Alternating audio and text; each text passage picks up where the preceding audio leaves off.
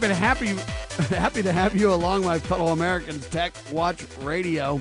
We keep an eye on tech so you don't have to. Brought to you by Network Providers Incorporated, NPITechGuys.com, our website, or NetworkProvidersInc.com, uh, if you want to check out the main uh, site. And uh, we're always talking tech. We keep an eye on tech so you don't have to. We have a lot of fun. We're not just like a lot of tech shows of, you know, call in, we'll help you fix your computer. There's a lot of people that do that kind of stuff. We're also not the kind of guys that are so tech bite head guys that, you know what, the average person can't enjoy the conversation. What we try to do is bring things to the table that are unique, that are technology related, that are fun, that are interesting. Yes, we focus on security when necessary. That's why over the last several episodes we've talked about credit card um, issues. We've talked about issues relating to gift cards. Uh, we've talked about all kinds of security related issues. We've talked about some of our favorite social um, media apps. And, you know, we've talked about a lot of fun, great, interesting, unique twists and things. Today, we want to do the same. Several companies are now putting data centers underwater. Are these submerged data centers just a novelty? Or is data management actually better done down there where it's wetter or cooler or all the above. Richard Pallardy writes an article about this whole topic that's pretty good, pretty interesting uh, in the tech world. And um, let me just ask you a question, Jay. You may or may not know the answer. This is not meant to be a trap question. Okay. But when do you think the first underwater data center experiment was conducted and by whom? Any idea? Oh, the first experiment, not long after the computers were invented, probably. I would say in the 50s or 60s, but I don't know. I don't know who by. All right, near do I. But they say this: the first large scale underwater data center experiment was conducted by Microsoft in 2015. That shocks me. I'm surprised because, because I, even when you had vacuum tubes, you had the problem with heat dissipation. And so, right. you know, I, I would think that it had been a lot earlier than that. And I, I, guess it depends on what you call large scale, because I'm sure there were small right. scale uh, experiments long before that. I'm sure you're right. But anyway, it's interesting to me that the 2015 is not very long ago. On the first large scale, you would think if small scale ones worked super well, that they would have gone large scale faster. So that's the reason that I ask you that question. It's not a trick question. I'm sure small scale ones, but maybe they haven't worked out as well. That's why it didn't go as large scale. Uh, I'm just not sure, but I, I, can't believe they started playing with this in 2015.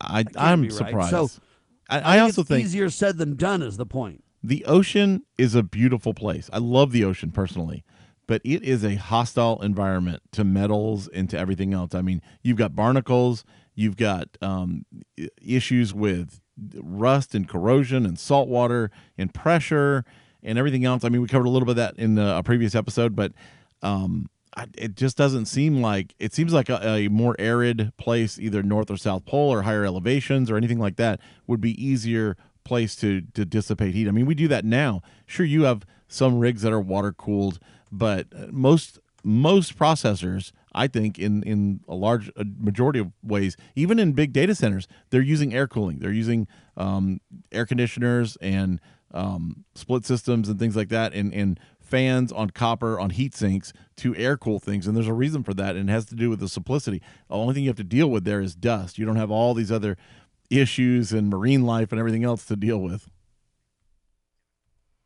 You're right about that. Now, they say the most compelling reason to do this is, as we mentioned, cooling and the cost of cooling.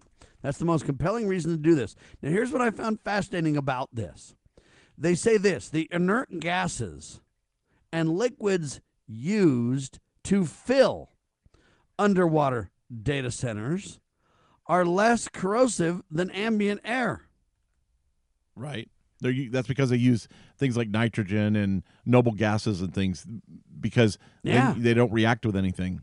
So you don't even like oxidize aluminum or anything in a, a situation like that. But that's also that's not where people are going to be accessing it either because that's not sustainable. You know, one of the another thing about all of this with the cooling issue that I think people m- might be missing the boat on a little bit is that yes, you've got to keep data centers cool, But if you think of it as another resource, the heat that's coming off of them, and it doesn't matter what you're doing with your data center, whether it's just data storage or your your bit mining, you, you know, whatever you're doing, if you have that in a cool environment, um, it makes it easier because the thermal gap is bigger. But also, you can do something with that heat. You can use it to heat buildings around for people, or for other things, or for growing stuff. You can use the di- the temperature differential to run things like Stirling engines and generate power. There's a lot of things you can do. I think you can get another use cycle out of that heat that you've created for the data center one more time in between just letting it out into the environment to cool with. Yes. They talk about artificial cooling to the architecture of the way these things are built. Um, uh, it's just an interesting discussion about how we can alter the architecture of the buildings that house these quote equipment underwater data centers. Because as you mentioned you can pipe that off to do other things with it. And the question becomes what kind of an ecosystem can we build around this? So the point that i'm getting at is don't just think of this as a technology to say hey take my data center put it under the sea so it's cool. If that's all there was to it there's only i mean there's some trade-offs. There's good there's bad it's difficult it's a, but if you could create a whole ecosystem where you could you know have that heat get sent somewhere, do something with it Right. productively down the line, and create this big ecosystem of productivity. Now you're getting somewhere, and that's where they're starting to take these large scale. Um, I, don't- I don't know what you call them, experiments. Well, I think you you also have to at least consider the fact that if you're dumping a ton of heat into an ocean environment, you know they talk. You see um, global warming and, and these experts that are talking about one, two, three degree rise in temperature is killing coral reefs and all this kind of stuff. I mean, what will that do to a local environment to put uh, a bunch of excess heat into it? I mean, surely the ocean can absorb some of that, but I don't know. Is that is that the best thing. Uh, There's a lot of marine life. Again, it comes down to a marine life issue that there's a lot of things to consider and a lot of variables. Uh, and, and this No may be a pipe dream a little bit or, or a mermaid dream. I don't know. And they called this thing from Microsoft Product Natick Initiative, is what they called it. Project Natick Initiative is what it was called. Some smaller companies have even filed suit over it now. Leave it to Microsoft to come up with such a catchy name. Yeah. What would you have called it, Jay? I don't know, but that I would have spent a little more time on it to call it than Product Natick Initiative. That doesn't roll off the I might tongue. have tried to talk to Disney and say Under the Sea. Yeah. The You've Sebastian of thing, product or something, or project. now, I guess some folks have follow, filed lawsuits about this. Other companies have followed suit and have actually become marketing some of their services. They, believe it or not, have data centers that you can actually put some of your stuff in under the sea now, Jay. Sounds gimmicky to me at this point. Uh, I don't know. So that's so you can brag about, hey, one today. man, my my data Drobo's under the water. How about yours, Sam? Uh, I don't know how to say this company's name. I N T E R X I O N. Interaction or inter interaction That in Stockholm, Sweden, have already experimented with this stuff, uh, and I guess they've made some real progress. in Sweden they're putting stuff under the ocean to keep it warm, not to keep it cool.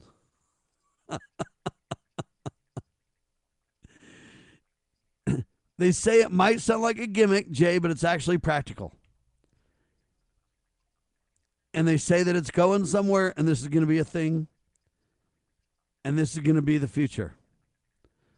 Now, they say this, and this is what I find fascinating. They also believe that wind and what they call tidal wave, I, I don't know what that is, but tidal wave energy Tidal power, yep. is going to be uh, involved in this. I could see that.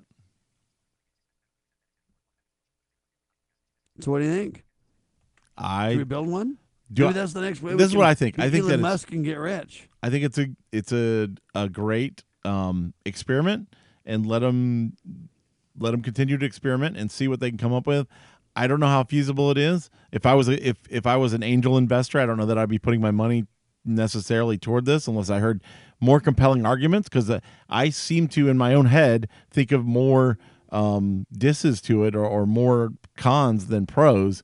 But you know, maybe there are other. I, I'm undoubtedly there are other things that I I'm not considering. So, um, what if somebody's put putting data money into center it? under a floating wind farm? So you got these wind turbines out in the ocean that are floating, and what if they got the data center under that dude, Jay? I I mean, you also you got to think of logistics for like, you know, how are you getting connectivity out to this floating wind farm and and things like that? I this Well, they're going to say this: if you have the data center in the middle of the ocean and it's done right, you might have. A yeah, I mean, you know, maybe for cold redundancy or backups and things like that, they, that could be. But you're not, you know, you're not going to host a any kind of real time data server out there where you need high bandwidth and in very low latency access. Now, the other question is this what about doing something like that in lakes as opposed to just the ocean? It doesn't have to be saltwater necessarily. It could be uh, kind of a freshwater deal, too, a little bit more um, inland, not as deep, but yet still take advantage of the cooling properties. What if you could, just thinking off the top of my head, you know, you have places where people need heat and warmth. What if you could somehow distribute your um, your servers or, or, or parts of your data center into small places where you could take that heat and make it useful for people or get some kind of benefit off of it? And maybe you provide their bandwidth or their local power and and you're getting you know double duty. I don't know. There's there's got to be more creative things to do with this. And um and i i applaud him for for testing it because it is creative and let's see how it works out Yeah, some are saying too that if you do it right, you could have basically uh, wave energy, you could have wind energy on the top, you could have cooling energy uh, below, you you could have the tidal um, tidal.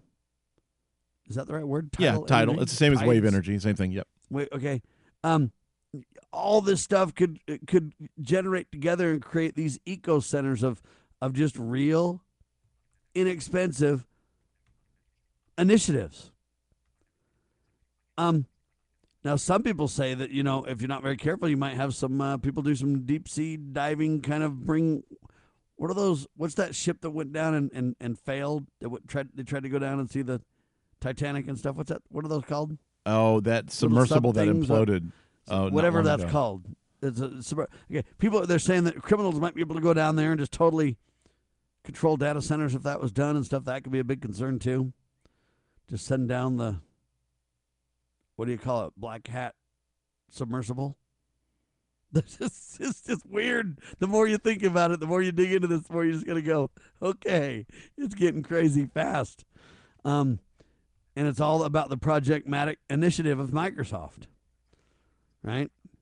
But you could disrupt services and knowledge and equipment and steal things. So they're the trying to say we got to submersible we got to put these data centers in controlled national, not international waters. Jay. yeah because if they're in international waters anybody can just take them Yeah, and they say this too. They're debating the shapes of these things. Like server racks are like rectangle things, right?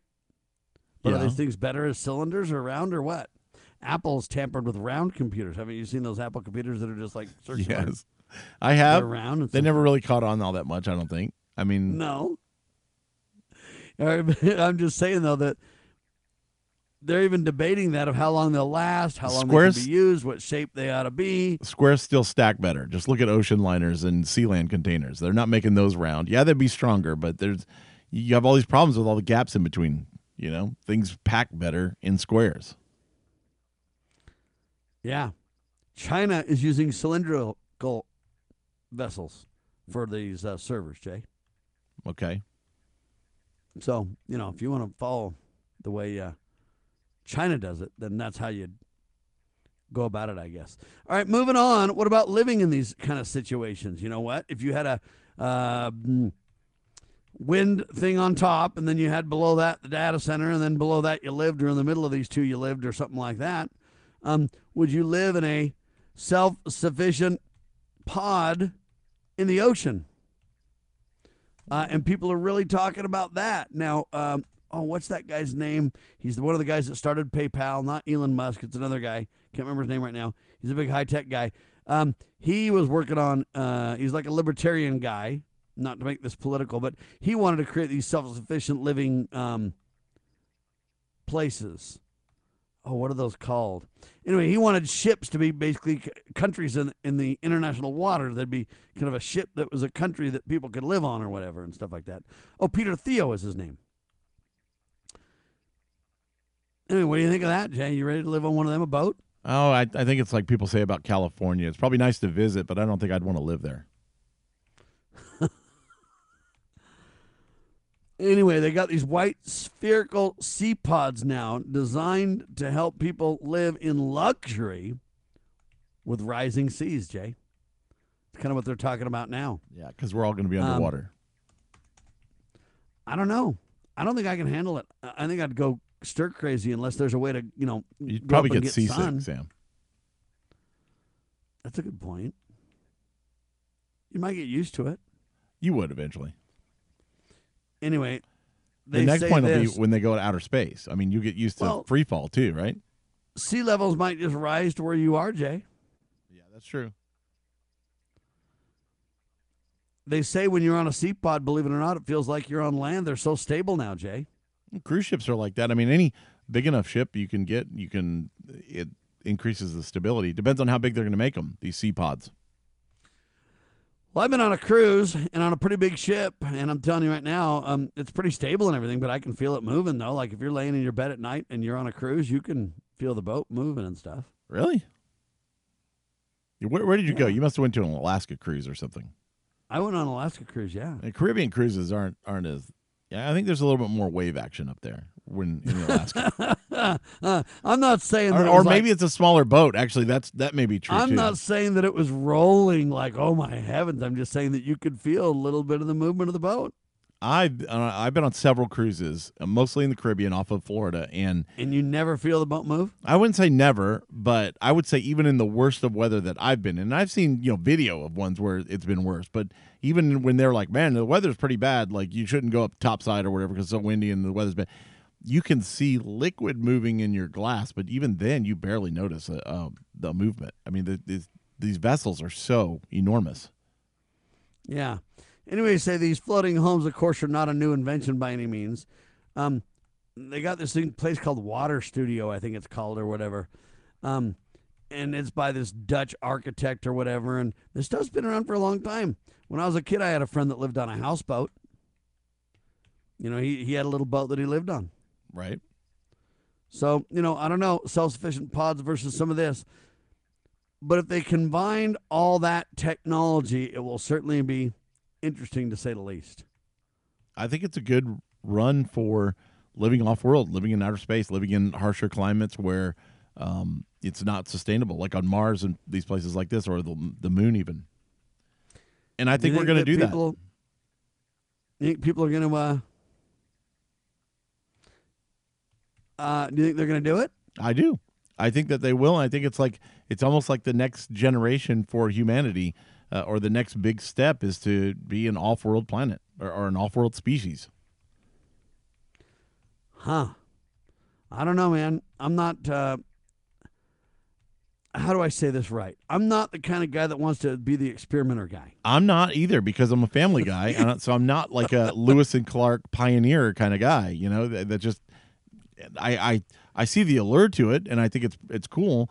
Um, it's just not in the cards for me, but I think that we will do that. Yeah, I think that it, it, it may not be long. Maybe it'll be longer than I thought because even hundred years ago, people were thinking that you know we'd be we're almost there, but uh, I think that it'll happen. I, we see the vastness of space, and it's all open, and so far as we can tell, there's no other life out there, and it's kind of like almost our our job or our calling to make that happen and to um, become a, a multi-world species. I believe. Amen to that. All right, last story of the hour. Here's hoping Google Maps. New colors are a sign of more changes to come. Google Maps, uh, I guess they're working on. Uh, people are just mad about the app's color changes. They're not happy about all that kind of stuff. Oh my gosh. Some are loving it. But the bottom line is they say, hey, is this going to be better? Is it going to end up being better maps? Do the colors really matter? Jay? How hard would it be to just make it where you know the colors are whatever they think is best and then you could have a setting or something and you could change it based on your logged in profile i mean you're almost always logged into a google account when you're using google maps anyway just let people customize it i guess and and make it easy to reset to defaults but um I, people get mad over anything they get mad over the color of a map i mean come on The reason I find that interesting, though, is there is the battle of the maps, though, that, you know what? It seems like for a while, maps really improved when it comes to GPS and your phone and everything else. And everybody said, oh, man, don't use Apple Maps. Google's better. And then somebody else says, oh, well, I got lost because of this. And, you know, it doesn't seem like they're, um, they're improving as fast as they ought to, Jay. Yeah, well, I think what happens is we see these spurts where things improve. I mean, uh, take the the cell phone for instance. In the late 90s you had these huge improvements in cell phones and size and everything else. And then you know when the iphone came out you had these huge leaps and bounds of where we're going from um, only a few cell phones had keyboards but they were full manual to a phone that has no keys on it. It was like amazing and it was all screen. And so we see the kind of this pendulum shift back and forth of where technology gets really better and really um, and then has a, a, time of stagnation or where there aren't just these huge improvements. And I think we've seen that with maps. We see it with we know when, when the first Garmin's came out and GPS in general was available to the public, it, there was a big boon in mapping. And then MapQuest was kind of the leader for a while, and now it's Google Maps. And now, as far as for on phones, there's there's always this debate: is it Google Maps? Is it Waze, which I guess is owned by Google now? Um, is it Apple Maps? You know we're we're kind of in a lull i think a, a little bit of a lull period in maps. And um, you know something new will come out. We'll see a big leap forward or, or, several major technology revolutions in a short period of a year or a couple of years. And that's just how technology goes. We see that in a lot of different areas of tech. Sam just hopes maps continue to improve with ai i i don't i agree with that i think that ai can do some cool stuff I don't want AI, you know, dreaming up things or, or changing maps or doing any of that kind of stuff. But you may have creative routing. There may be um, other issues where AI can contribute to it. Um, you know, AI maybe AI could contribute to color schemes and come up with color schemes that people like better. I don't know, but um, maybe you'd have to explain a little bit more where you where you're thinking AI can contribute toward to mapping. Well, my wife oftentimes gets frustrated because she says, "You know what? It gives me the direction, but it gives me it like two seconds too late to take action. Right. Or a second late. You know what? If you would have just told me that three seconds ago, it would have really helped. Yeah. and I'm wondering if AI or um, improved maps or both could change that game where we could get more information a little bit more ahead of time. You know, when you tell somebody three seconds too late that they should have changed lanes, it's really hard to do something about it now or well, I, I don't know it, it, that's just an example right? Yeah. I think if it can integrate better real time with your surroundings for example if it can see when a lane is open and tell you to change lanes now knowing that you're going to in a half mile up here need to be in that other lane anyway um, that kind of stuff will be an improvement but that's going to take more integration with your hardware your car yeah, and sensors on maps. board and stuff. Yeah exactly um, but they could also, though, you know, the maps are getting smarter. You know, they say now use the left two lanes to turn left or you know whatever, and that's right. Uh, and they're it didn't now used to more do that. aware. They're getting better, and it didn't used to do that. So there's a middle ground there too. Um, what you're talking about becomes really high tech. What I'm talking about, those just the next steps. Let's take the next steps in making maps better, though. And I, what I'm afraid that they're not doing that they ought to do is they ought to have ways for us. For example, if a map sends me to the wrong place or confuses me, I ought to be able to press a button and do something to give it, and somebody should be monitoring uh, and taking that information and using it to kind of clarify, verify, and and then update um, so that things become more clear. I think they, they're not taking advantage of the mass crowdsourcing sourcing that could be utilized, Jay, I, enough. I totally agree. I mean, there's a there's a place where uh, on maps every time that I go by, and it thinks that the road ends and it doesn't, and then it like starts the directions over. And it'd be great to be able to give feedback, but I just think they don't know how to deal with that level of feedback from so many people. They would get AI, so much randomness, and maybe that is the place for AI to contribute is to deal with the onslaught of feedback that you would get. Amen to that. We're flat out of time. NPITechGuys.com. Check out all the podcasts. Share them with your friends. Merry Christmas. Make it a great tech day, will you? We keep an eye on tech so you don't have to on Tech Watch Radio.